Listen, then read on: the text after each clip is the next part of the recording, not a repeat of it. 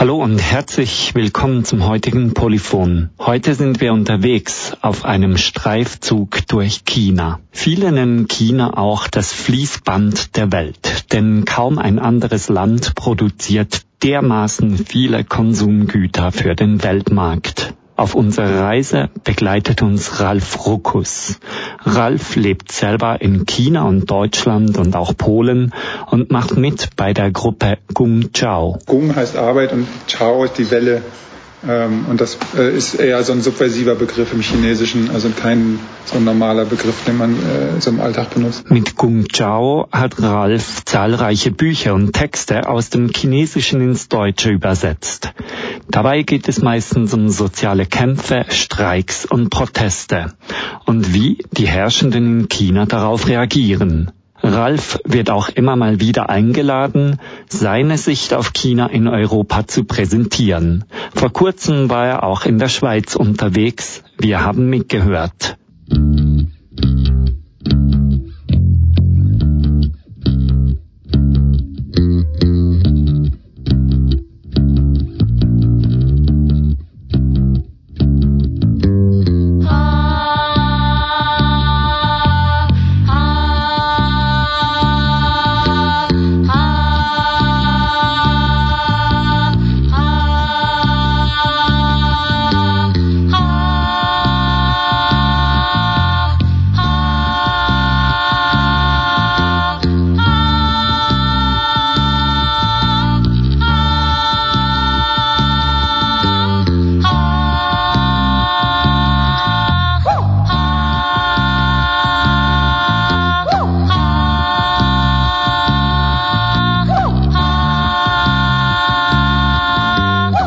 Ist halt tatsächlich von einem relativ armen Land zur zweitgrößten Ökonomie der Welt geworden und wird, wenn die Entwicklung so weitergeht, um 2030 etwa die USA überholen. China gilt als Paradebeispiel dafür, wie sich ein Land durch eine kapitalistische Entwicklung aus der Armut hieven kann. In den vergangenen Jahrzehnten ist die chinesische Wirtschaftsleistung zuerst langsam und ab den 90er Jahren rasant nach oben geschnellt. In den chinesischen Fabriken produzieren Arbeiterinnen und Arbeiten dermaßen viel, dass auch von China als das Fließband der Welt die Rede ist. Es gibt viele Güter, wo 60%, 70%, 80% aller weltweit Benutzten in China hergestellt werden. Und es geht wirklich von Klamotten bis hin zu Solarpanels und was weiß ich, dass China einen großen Anteil hat mittlerweile am Weltmarkt. Auch die Schweiz wird mit Waren aus China beliefert. Allein im vergangenen Jahr importierte die Schweiz chinesische Waren im Wert von 13 Milliarden Franken. Das ist mehr als die Importzahlen aus den USA. China war mal eine Planwirtschaft. So. Das heißt zum Beispiel, dass es keinen Arbeitsmarkt gab. Ne? Und die Leute haben halt einen Job zugewiesen bekommen nach der Schule. Die wurden auch oft vererbt quasi. Die Kinder sind oft in dieselbe Betriebe gegangen. Das hieß auch, dass wenn du im Dorf gewohnt hast und in einer Kommune gearbeitet hast, dass du da erstmal auch nicht wegkamst und so weiter. Der Sozialismus hat sehr viel reguliert und bestimmt und kontrolliert. Obwohl in China nach wie vor die kommunistische Partei das Land regiert, hat in China der Kapitalismus die Macht. Dieser Meilenstein damals war, dass sie die großen Staatsunternehmen zum Teil umstrukturiert haben, zum Teil aufgelöst haben, privatisiert haben. Etwa 50 bis 60 Millionen Leute haben damals ihren Job verloren und mussten halt irgendwie anders beschäftigt werden. Der Übergang von der sozialistischen Planwirtschaft zum Kapitalismus endete etwa Mitte der 90er Jahre. Für viele Menschen in China war das einschneidend. Und das heißt zum Beispiel, dass die Leute vom Land in die Städte migriert sind und dann angefangen haben, halt in neuen Fabriken zu arbeiten. Gleichzeitig gab es halt auch durch diese Umstrukturierung der alten Industrie eine Zersetzung der alten Arbeiterklasse, eben diese Entlassungen. Und viele Leute, auch wenn die schon älter waren als 30 oder 40, die haben auch danach nie wieder einen besseren Job oder so gefunden. Trotz den vielen Arbeitslosen konnte in China in den letzten Jahrzehnten die Armut reduziert werden. Diese bittere Armut, wo Leute verhungern auf der Straße oder so, das gibt es in China eigentlich kaum noch. Aber trotzdem sind halt viele Leute in China noch arm. Die Löhne sind zwar nicht extrem tief, aber Wohnen, Bildung und Gesundheit sind teuer. Etwas Unvorhersehbares kann rasch zur Katastrophe führen. Es gibt zwar so eine Basis-Krankenversicherung, die die meisten Leute abdeckt mittlerweile, aber die zahlt halt ganz wenig. Und wenn man eine ernsthafte Krankheit hat in China, dann ist meistens die Familie ruiniert. Ne? Also weil dann quasi alle Geld zusammenlegen müssen, damit die Krebsoperation oder so bezahlt wird. Und viele Leute sterben auch, weil einfach das Geld nicht da ist, um das zu bezahlen. Ein anderer Aspekt, den China ausmacht, ist die Urbanisierung. Die Verstädterung. Heute lebt in China mehr als jede zweite Person in einer Stadt. 1980 waren es nur 20% der Bevölkerung. Innerhalb von so 30, 40 Jahren ist ein großer Teil der Bevölkerung gewandert und wohnt mittlerweile in Städten.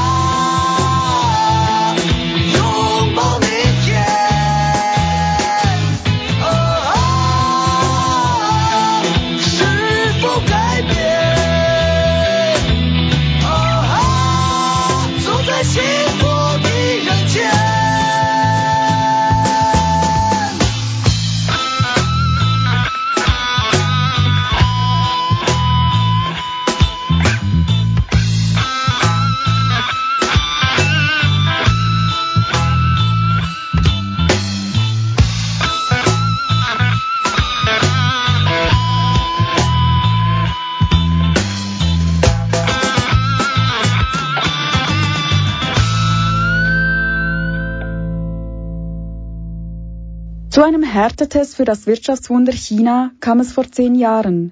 Damals platzten in den USA sogenannte Finanzblasen und es kam zu einer Kreditkrise, die in vielen Weltgegenden zu Rezessionen, Bankencrashs und zu Staatsverschuldungen führte. Auch China war betroffen. Der Export ist damals total eingebrochen. Und es sind innerhalb von ein paar Wochen auch im Süden 30 Millionen Wanderarbeiterinnen arbeitslos geworden. Und China hat dann aber sehr schnell reagiert, das Regime, und hat ein riesiges Konjunkturprogramm aufgelegt und hat halt investiert in Infrastruktur. Also die haben dann wieder Straßenbau, Eisenbahnbau, Häuserbau und so weiter. Aber die haben zum Beispiel auch direkt bei Fabriken dann Sachen gekauft und dann verteilt. Also ich kenne so einen Fall, wo sie ein paar hunderttausend MP3-Player gekauft haben und die dann an so Schülerinnen auf dem Land verteilt haben. Also wo der Staat quasi einfach die Nachfrage dann künstlich schafft, um zu verhindern, dass diese ganzen Industrien zusammenbrechen. Solche massiven Investitionen des Staates führten zu einer starken Verschuldung des Staatshaushaltes. Schulden an sich, also in einem Land, sind nicht so dramatisch. Also auch Deutschland hat zum Beispiel sehr hohe Staatsschulden, USA auch. Was dramatisch ist in China ist, dass sie in so kurzer Zeit so dramatisch schnell gestiegen sind. Das heißt, wenn sie jetzt weiter sich so entwickeln würden, würde das sehr schnell selbst die Wirtschaftskraft Chinas sprengen, diese Schulden zu tragen. Nicht nur die Staatsverschuldung, sondern auch die Lohnentwicklung stellt eine Herausforderung dar. Der Anteil der Löhne am Bruttoinlandsprodukt ist gestiegen. Das heißt, mehr von dem Reichtum, der produziert wird, landet tatsächlich bei den Leuten. Und das ist halt für das Kapital immer schwierig. Klar, wenn mehr Löhne bezahlt werden, sinken die Profite. Und es hat auch dazu geführt, dass die Lohnstückkosten größer geworden sind. Lohnstückkosten sind für das Kapital eigentlich entscheidend, weil irgendwas zu produzieren kostet halt einfach mehr Geld. Und das heißt für so Industrien, wo der Lohn eine wichtige Rolle spielt, dass die innerhalb von Chinas mittlerweile verlagert werden oder sogar aus China weggehen. Die Kleiderindustrie beispielsweise ist fast ganz aus China verschwunden. Die Unternehmen sind jetzt in Bangladesch oder Vietnam, denn dort sind die Löhne tiefer. Industrien, wo die Löhne jedoch weniger ins Gewicht fallen, zum Beispiel die Chemie oder die Autoindustrie, sind in China geblieben. Du kannst halt bei einem Gut jetzt wie einem Auto gucken, wie viel Lohn geht in den Wert eines Autos ein. Also das sind bei Autos dann irgendwie so 5 bis 10, bei Textilien sind es manchmal 50. Wenn die Löhne dann 10% hochgehen, spielt das halt für die Preise eine Rolle und dann können halt Unternehmer schnell entscheiden, ja, in Vietnam sind die Löhne aber nur halb so hoch wie in China, dann gehen sie halt nach Vietnam. Angesichts des stockenden Wirtschaftswachstums hat die chinesische Regierung sich entschieden, zu reagieren. Also es gibt so Programme, zum Beispiel nicht nur Konsumgüter zu produzieren, sondern halt höherwertige Produkte. Also mittlerweile produziert China tatsächlich auch viele höherwertige Sachen, also TGW oder ICE, diese schnellen Züge, Solartechnik, Elektronik und so weiter. Sie wollen auch die Exportquote insgesamt senken, nicht so abhängig sein von den Krisen dann global. Und deswegen hat tatsächlich das chinesische Regime ein Interesse an höheren Löhnen, um die Binnennachfrage zu steigern. Und da gibt es dann so einen Widerspruch, ne, zwischen Einzelkapitalisten und Chinas Staat als Gesamtkapitalist, weil die Einzelkapitalisten wollen das natürlich nicht, dass die Löhne steigen, und der Gesamtkapitalist will das.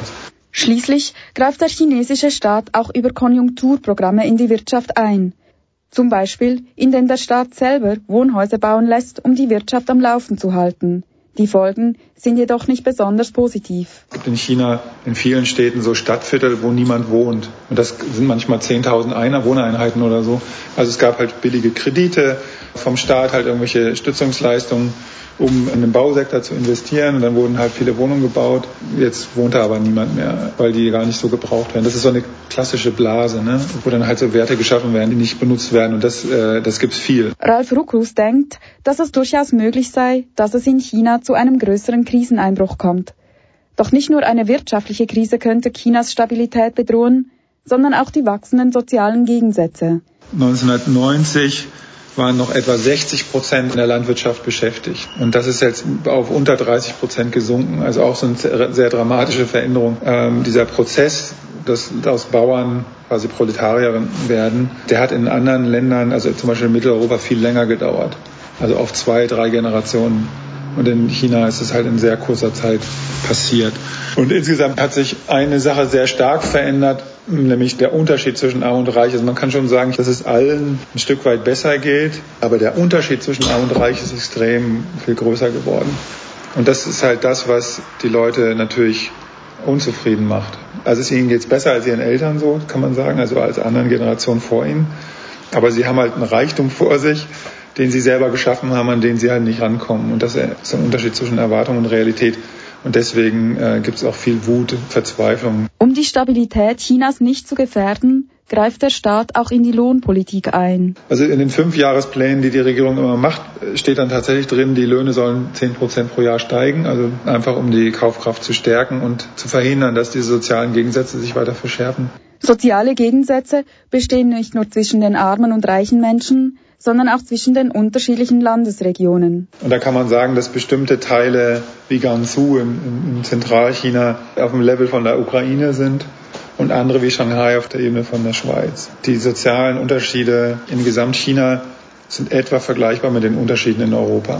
Soziales Konfliktpotenzial findet sich auch in den Betrieben. Ein großes Problem waren aber über die Jahre immer auch Lohnrückstände, also dass Unternehmen einfach keine Löhne bezahlt haben und deswegen gab es dann auch immer Streiks. In den letzten Jahren kam dazu eben diese Verlagerung nach chinesischem Arbeitsrecht, müssen die Leute einfach eigentlich Abfindungen bekommen. Aber meistens werden die dann nicht bezahlt und dann das führt oft zu Konflikten. Und in den letzten Jahren werden Sozialversicherungen auch immer wichtiger. Also auch in China gelten so ähnliche Sozialversicherungsgesetze wie in Mitteleuropa, also in der Schweiz oder in Deutschland. Also das heißt, Unternehmer müssen in so eine Kasse zahlen und die Leute mit ihrem Lohn auch. Nur dass in China das auf die Unternehmen einfach gar nicht gemacht haben, über Jahre. Und diese Wanderarbeiterinnen, also die Wanderung fing ja so in den 90ern an, die Leute waren 20, da war das denen nicht wichtig. Jetzt sind die halt alle, also nicht alle, aber ein Teil ist halt schon älter, 40, 50. Und jetzt machen die sich so Gedanken über sowas. Und deswegen gibt es in letzter Zeit öfters Streiks. Die chinesischen Gewerkschaften spielen bei Streiks eine spezielle Rolle. Alle Gewerkschaften gehören zu einem Verband. Und das ist quasi noch immer so eine klassische Massenorganisation der Kommunistischen Partei. Das heißt, die fungiert manchmal auf politischer Ebene schon so, dass die Regierung sagt, naja, wir wollen irgendwelche sozialpolitischen Veränderungen und dann verhandelt sie mit der Gewerkschaft, wie das dann laufen soll. Aber wenn es jetzt um betriebliche Auseinandersetzungen geht, dass Leute sich organisieren und sagen, hier, der Chef zahlt keine Sozialversicherungsabgaben und wir wollen das durchsetzen, dann wird die Gewerkschaft möglicherweise auch zum Chef gehen und darüber reden. Aber wenn die Arbeiterinnen streiken, wird die Gewerkschaft sofort versuchen, den Streik zu beenden. Also weil die stehen einfach auf der Seite der Chefs. So. Wenn ich mit Leuten rede in China und wir reden über die Gewerkschaft, viele kennen die nicht oder wissen gar nicht, ob es eine gibt, weil die halt nichts machen, ne? Also im Betrieb.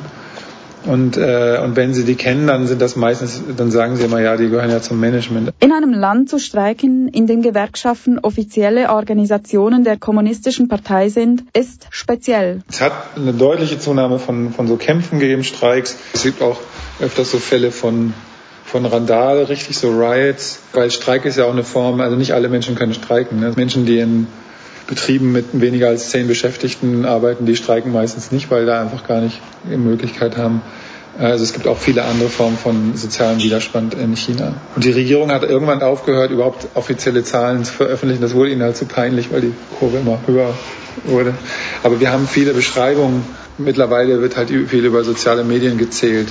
Und ich habe mir mal die Zahlen angeguckt von letzten Jahr und ich fand das spannend, weil bei Streiks denken immer alle an Fabrik, aber tatsächlich waren die meisten Streik auf dem Bau in dieser Zeit und auch in den Dienstleistungen. Ne? Also zum Beispiel gab es größere Lehrerstreiks in letzter Zeit in China, weil deren Bedingungen halt so schlecht waren. Im Moment scheine das Motto zu sein, erst streiken und dann reden. Laut den Zahlen des China Labor Bulletin fanden zwischen April 17 und April 18 chinaweit 1622 Streiks statt. Zum Beispiel letzten März in Shenzhen, einer Industriestadt im Süden Chinas, wo 15 Millionen Menschen leben. 1000 Leute von so einer Handtaschenfabrik haben gestreikt wegen dieser Sozialversicherungsabgaben, die nicht bezahlt wurden, haben dann relativ schnell auch gewonnen und die wurden bezahlt. Im selben Monat gab es Straßenreinigerinnen in Shanghai. Das sind oft auch Migranten, viele Frauen, auch ältere Leute. In der Stadt sollte der Mindestlohn erhöht werden. Das wird dann vom Staat, von der Stadt beschlossen. Und dann haben die Firmen dieser Straßenreinigerin einfach Zulagen gestrichen, damit der Lohn nicht erhöht wird. Und die haben auch gestreikt. Und das, der spannendste Kampf eigentlich schon der letzten Zeit war im Ende April, Anfang Mai von Kranführern. Kranfahrer und Fahrerinnen sind sehr wichtig, weil ohne die läuft auf der Baustelle gar nichts. Also die sind an so einer ganz wichtigen Position. Und dann ist es oft so, dass die gar nicht fest angestellt sind, sondern oft auch so prekär irgendwie beschäftigt, also nur für einen Job für ein paar Tage oder wie auch immer so beschäftigt werden.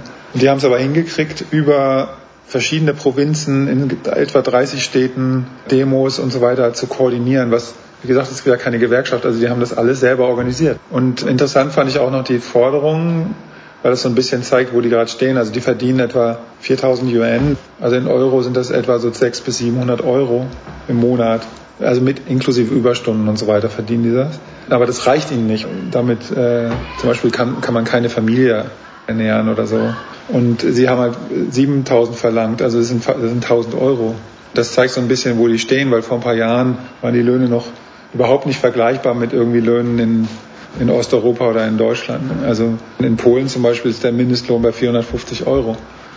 Also das ist jetzt nicht mehr so weit weg, wie es vor Jahren noch war. Die Menschen, die streiken, sind schon sehr entschieden, denn immer wieder kommt es dabei zu Verhaftungen.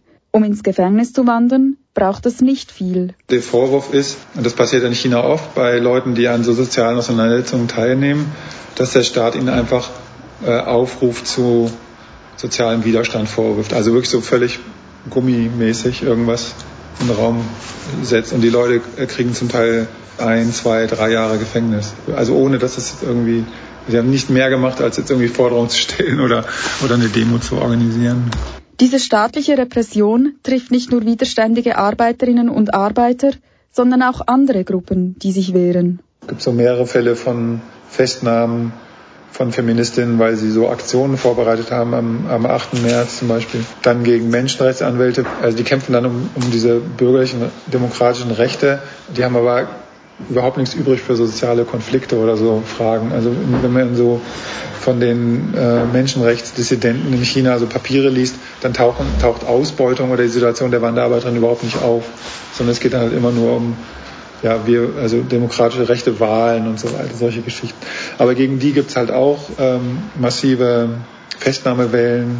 Soziale Medien sind nochmal sehr viel stärker zensiert worden, in letzter Zeit auch Leute festgenommen worden. Und da gab es eine Welle von Verhaftungen von Leuten, von Arbeits-NGOs. Also sind Leute, die also NGOs gründen. Also offiziell geht es dann meistens um Bildungsmaßnahmen oder auch Frauenrechte, Gesundheitsberatung von Arbeiterinnen, aber die dann natürlich auch trotzdem organisieren und versuchen, die Arbeiterinnen in Kämpfen zu unterstützen. Und da sind auch etliche festgenommen worden.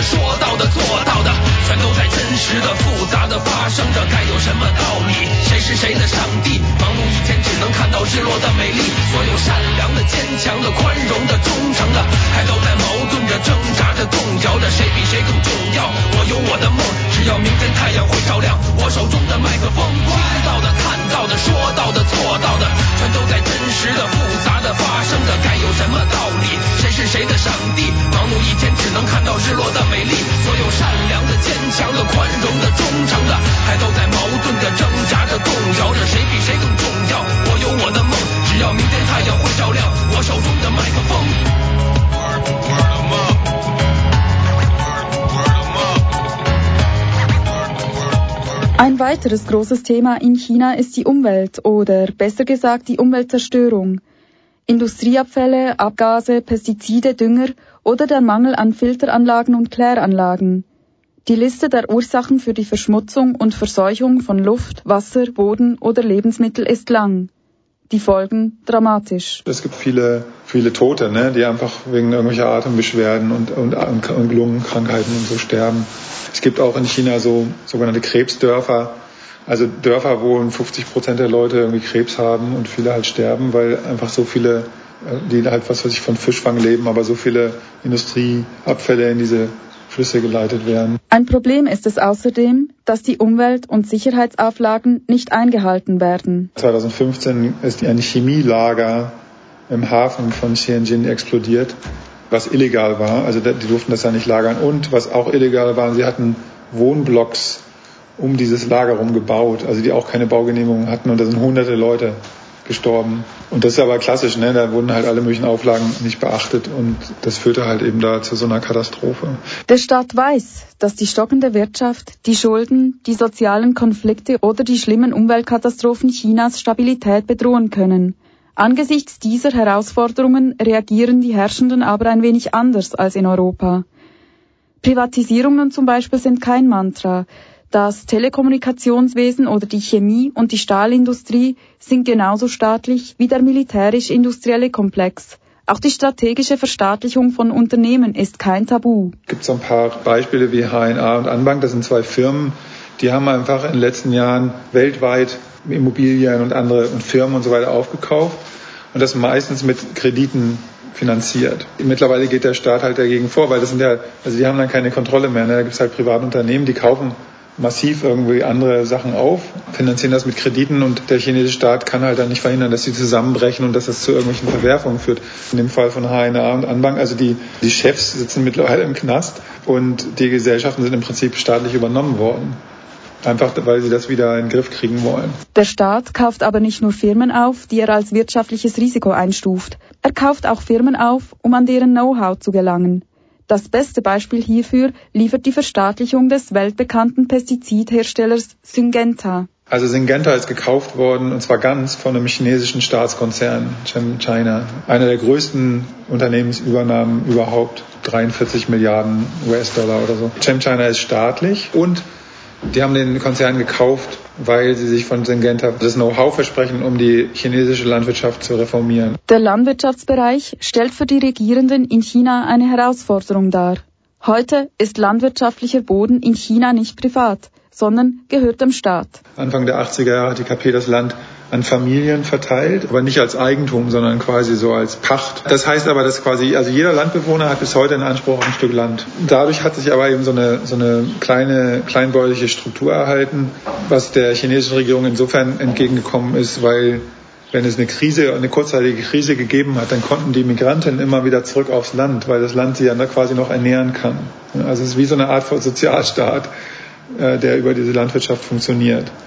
Dieses Modell der kleinflächigen, subsistenzorientierten Landwirtschaft scheint aktuell an sein Ende gekommen zu sein. Die Regierung will diesem Modell scheinbar ein Ende bereiten. Stattdessen soll die Landwirtschaft stärker industrialisiert werden. Und die chinesische Regierung braucht auch mehr Arbeitskräfte immer noch. Ne? Es gibt tatsächlich Arbeitskräfteknappheit in vielen Ecken von China. Das heißt, die Regierung plant noch mindestens 100 bis 150 Millionen weitere Leute vom Land in die Städte zu ziehen. Dann haben sie natürlich weniger Arbeitskräfte auf dem Land und dann müssen sie die Landwirtschaft irgendwie anders strukturieren. Und deshalb wurde Syngenta aufgekauft. Langfristig wollen sie halt eben dann eben so eine größere, großflächigere Landwirtschaft mit höherem Einsatz von Maschinen und so weiter etablieren.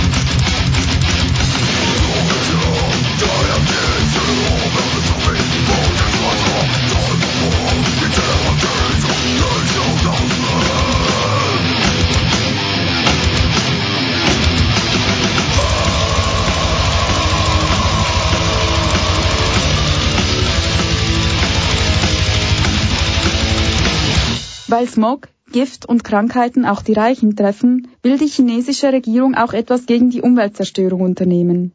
Jetzt von der Partei aus gedacht, ist das ja auch nicht effektiv. Das kann ja quasi dann Wachstum hemmen, wenn sagen wir, es kein Wasser mehr gibt oder die Böden vergiftet sind, weil das sind ja auch Produktionsfaktoren jetzt aus deren Sicht. Also Kapitalismus hat auch schon selber ein Interesse daran, Technologien einzuführen, die dazu führen, dass bestimmte Produktionsfaktoren weiter vorhanden sind. Das ist so ähnlich wie Krankenversicherung, ne? Der Einzelkapitalist, dem ist das meistens oft egal, also ob Leute nach 30 Jahren Arbeit dann irgendwie krank sind oder so und nicht mehr arbeiten können, weil er schmeißt ja einfach raus. Aber insgesamt will der Kapitalismus, will sich halt die Arbeitskraft erhalten und hat dann Interesse dran an sowas wie Krankenversorgung und Krankenversicherung. So ein bisschen dieselbe Logik. Viele hoffen auf den grünen Kapitalismus und hoffen auf grünes Wirtschaftswachstum. Die Regierung schreckt aber vor griffigen Interventionen nicht zurück. Es gibt Umweltauflagen, die verschärft wurden. Zum Beispiel wurde im Winter aufgrund des Smogs, der wirklich extrem schlimm war diesen Winter, gab es Städte, die haben einfach bestimmte Industrien geschlossen. Die wurden einfach dicht gemacht, um halt die Luftqualität zu verbessern. Ein weiteres Beispiel für staatliche Interventionen im Umweltbereich sind die Elektroautos. China ist das einzige Land, das schon so eine zeitliche Grenze gesetzt hat, ich glaube 2030. Ab da dürfen keine konventionellen Autos mehr verkauft werden. Also nur Elektroautos. Und ich glaube, ab nächstem Jahr gilt schon so eine Regel 10%. Doch ob diese Maßnahme der Umwelt gut tut, ist fraglich. Im Moment werden wegen den Elektroautos vor allem neue, energieintensive Fabriken aus dem Boden gestanzt. Unklar ist auch, ob die Elektrotechnologie die Benzinautos abzulösen mag. Wenn die jetzige Technologie weiter benutzt wird, wird zum Beispiel das Silizium gar nicht reichen, um so viele Batterien zu bauen. Und alle Stromnetze würden sofort zusammenbrechen, wenn jetzt alle Autos plötzlich Elektro wären. Also das haut einfach gar nicht so hin.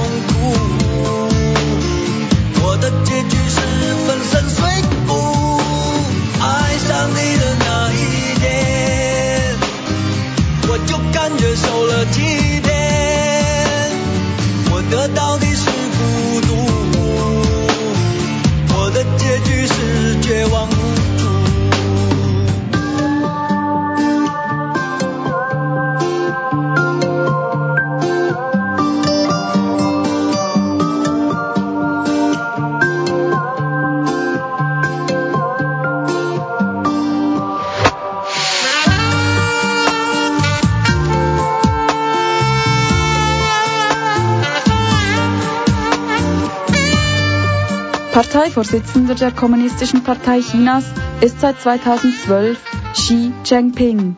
In den letzten 2 Jahren ist um ihn ein regelrechter Personenkult entstanden. Einen solchen hat es seit Mao nicht mehr gegeben. In den Medien wird er teilweise als Führer von allem beschrieben. Trotzdem sei China keine Einmann-Diktatur, findet Ralf Ruckus. Es gibt in China eine herrschende Klasse, die sich lange rausgebildet hat, also die nicht neu ist, die aus so Führungskadern der Partei und des Staates besteht und mittlerweile auch aus einer technokratischen Elite, der Führer der Staatsunternehmen und so weiter. Und die hat Regeln, ne? Die hat auch bestimmte Formen, wie sie zum Beispiel Leute befördern oder nicht befördern und so weiter. Also es gibt halt tatsächlich Regeln für solche für Aufstieg und Abstieg. Das haben sie nicht gekippt oder so. Xi Jinping ist jetzt nicht der alleinige Herrscher da, sondern weiterhin ist die Partei insgesamt und die Parteispitze an der Macht. Und diese Parteispitze kämpft aktuell mit krassen Mitteln gegen Korruption in den eigenen Reihen. Hunderttausende von Leuten, von kleineren Parteikadern hauptsächlich, sind entweder festgenommen worden oder verhört worden. Insgesamt über 1 Million, die da irgendwie betroffen waren. Also es ist wirklich eine Massengeschichte. Und es erinnert so ein bisschen auch an so eine Säuberungskampagnen der Kommunistischen Partei noch in der maoistischen Zeit. Und es geht gegen Korruption. Die herrschende Klasse hat sich so viel Geld eingesteckt in den letzten Jahren, dass der Staat jetzt die Parteiführung da irgendwie gegensteuern will und das irgendwie effektiver gestalten will.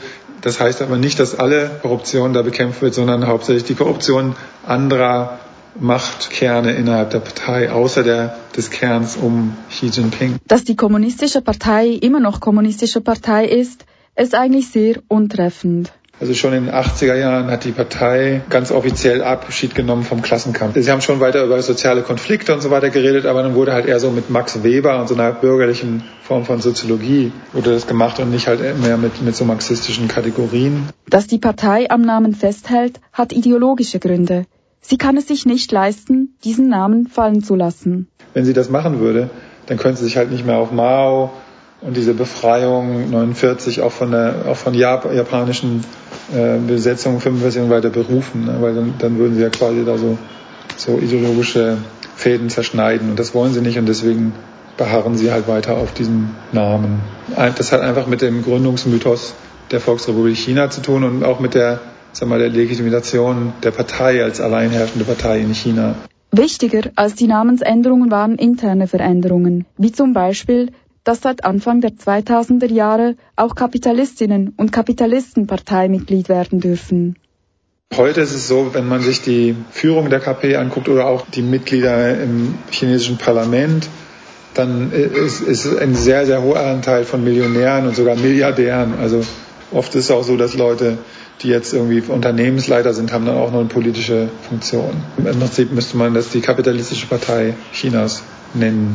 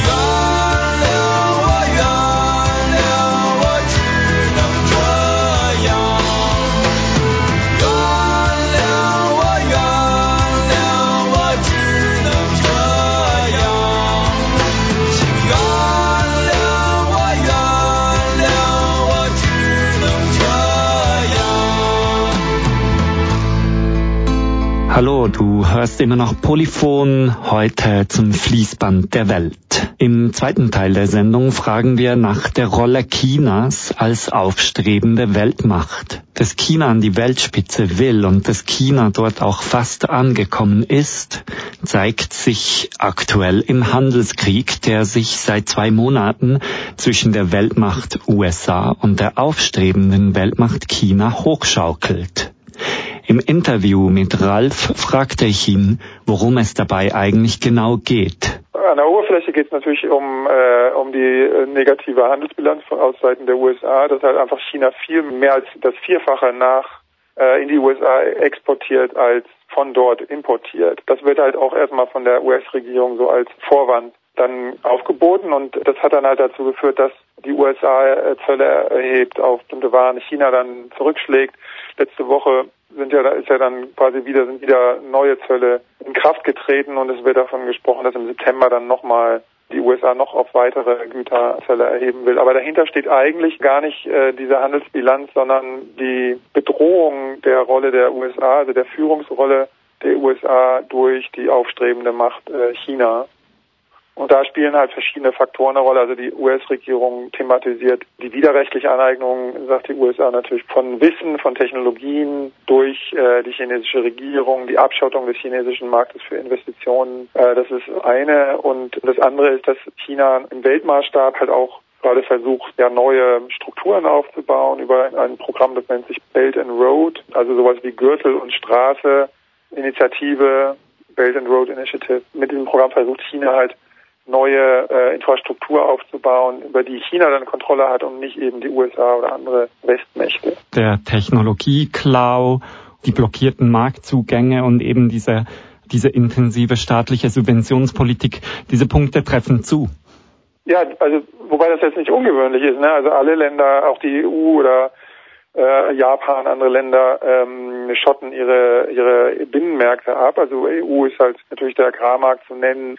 Also es ist nicht ungewöhnlich. Was ungewöhnlich ist, dass die USA sich halt herausgefordert fühlt durch China und deswegen halt die Grenzen dieser Abschottung verschieben will und China halt zwingen will, bestimmte Märkte zu öffnen oder bestimmte Sachen zuzulassen, was China bisher nicht macht. Aber die USA schotten ihre Märkte, also einen Teil der Märkte halt auch ab. Das ist nicht ungewöhnlich. Im Zusammenhang mit China hast du immer mal wieder vom autoritären Staatskapitalismus gesprochen.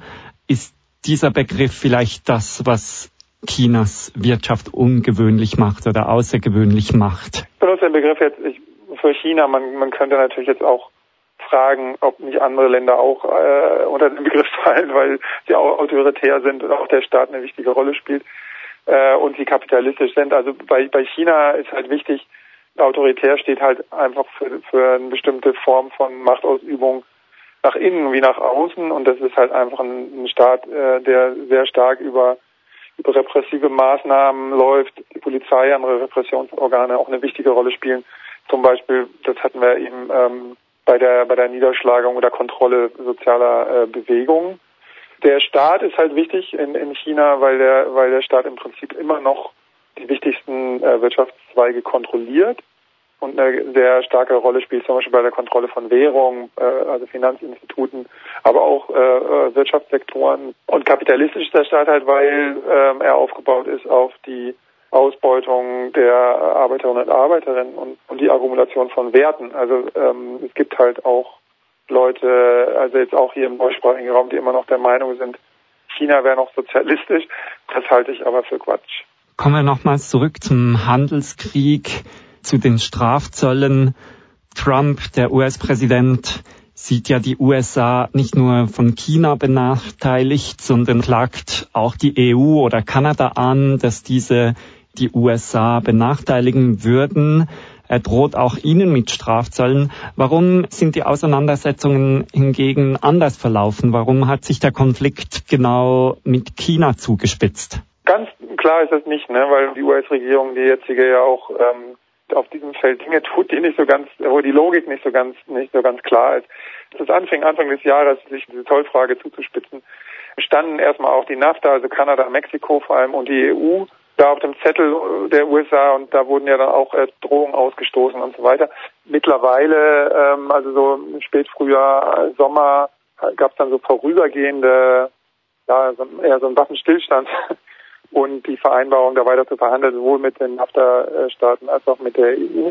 Ausgestanden ist das auch noch nicht. Ich habe mehrere Kommentare gelesen, dass der USA klar war, dass sie jetzt nicht gleichzeitig Handelskriege eskalieren kann mit allen denjenigen anderen Mächten, die sie für Gegner oder Wettbewerber oder so in wirtschaftlichen oder militärischen oder geostrategischen Sinne hält. Und China ist natürlich auch der wichtigste Gegner, weil die EU und jetzt Länder wie Japan oder auch die anderen NAFTA-Staaten jetzt global oder auch geostrategisch nicht dieselbe Bedrohung darstellen und auch nicht dieselben Ziele haben, also die ambitionierten Ziele, die China da formuliert. Derzeit scheint es so zu sein, als ob die US-Regierung noch zuversichtlich sein würde, dass China bald einknicken wird.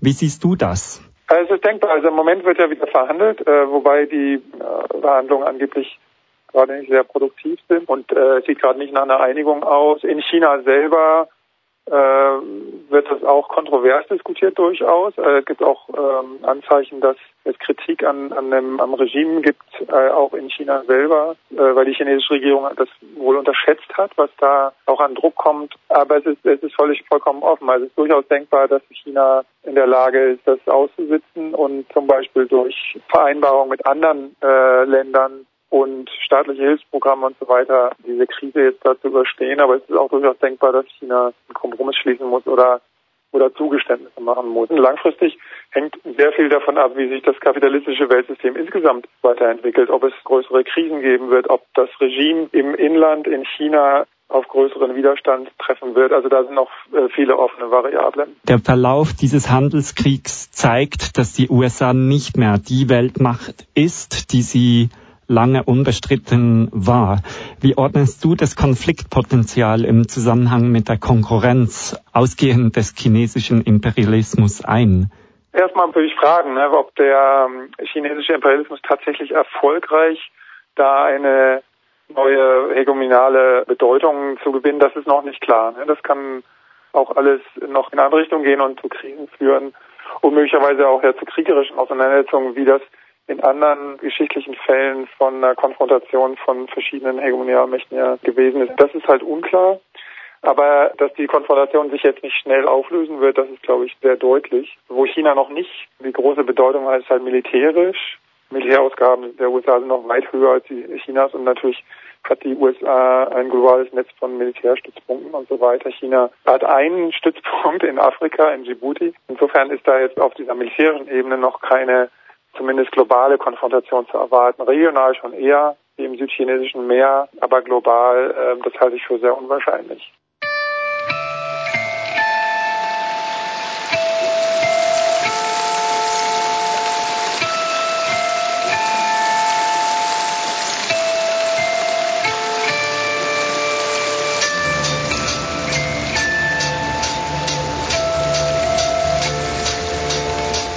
Ja, und das war's auch schon wieder vom Polyphon. Heute nahm uns Ralf Ruckus mit auf einen spannenden Streifzug durch das Fließband der Welt. Diese Sendung gibt es auch als Podcast auf polyphon-rabe.ch zu hören. Dort findest du auch alle anderen Sendungen und weiterführende Informationen zu den Büchern, die Ralf Ruckus und die Gruppe Gongchao ins Deutsche übersetzt haben. Zur Sendung beigetragen hat zu und ich danke für das Zuhören.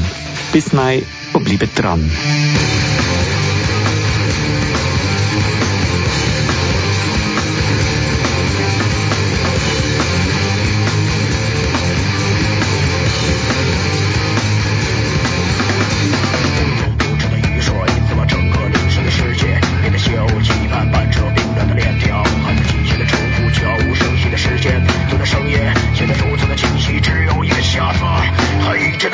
Control.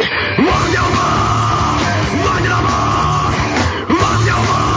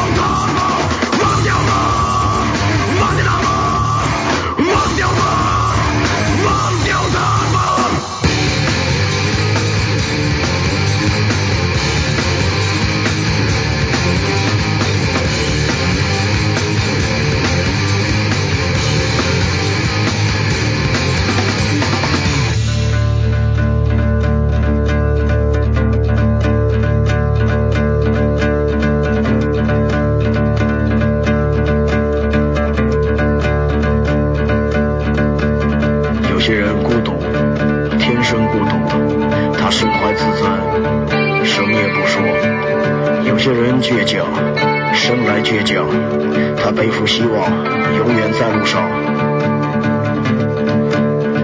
错过了坚定的群山，也错过了浮华的街市，走过了喷发的昨天，又走向撕裂的明天。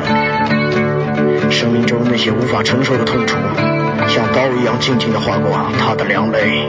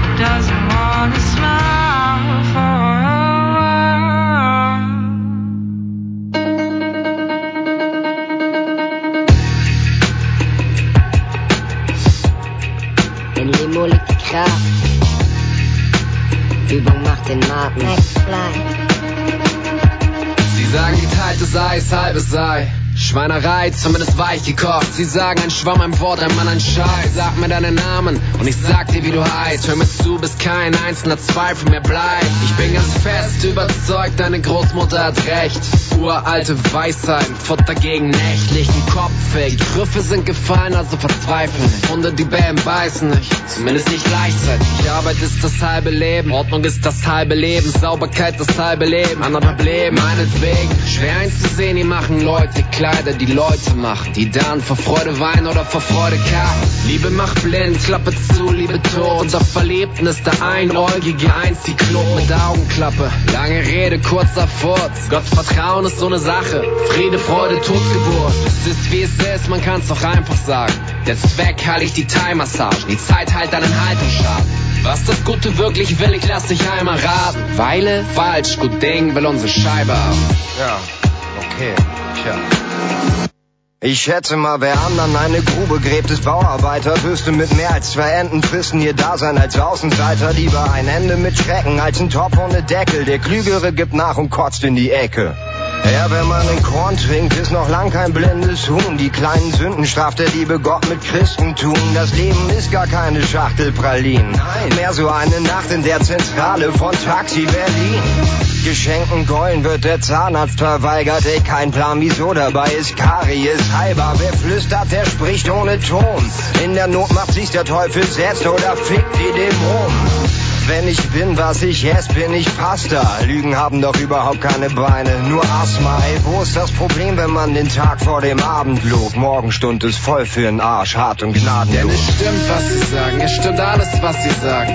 Uralte Wahrheit, Sprechwörtern vergraben. Also hör mal zu, hier spricht das kollektive Gedächtnis. Es hilft dir zu verstehen, wenn alles wieder viel zu komplex ist. Denn es stimmt, was sie sagen, es stimmt alles, was sie sagen. In Sprache liegt Wahrheit wie im Kompost vergraben. Also unser gut gemacht. Meinter Tipp, werde ich besser nicht. Jetzt hier sinngemäß, weil sonst irgendwas Schlimmes passiert.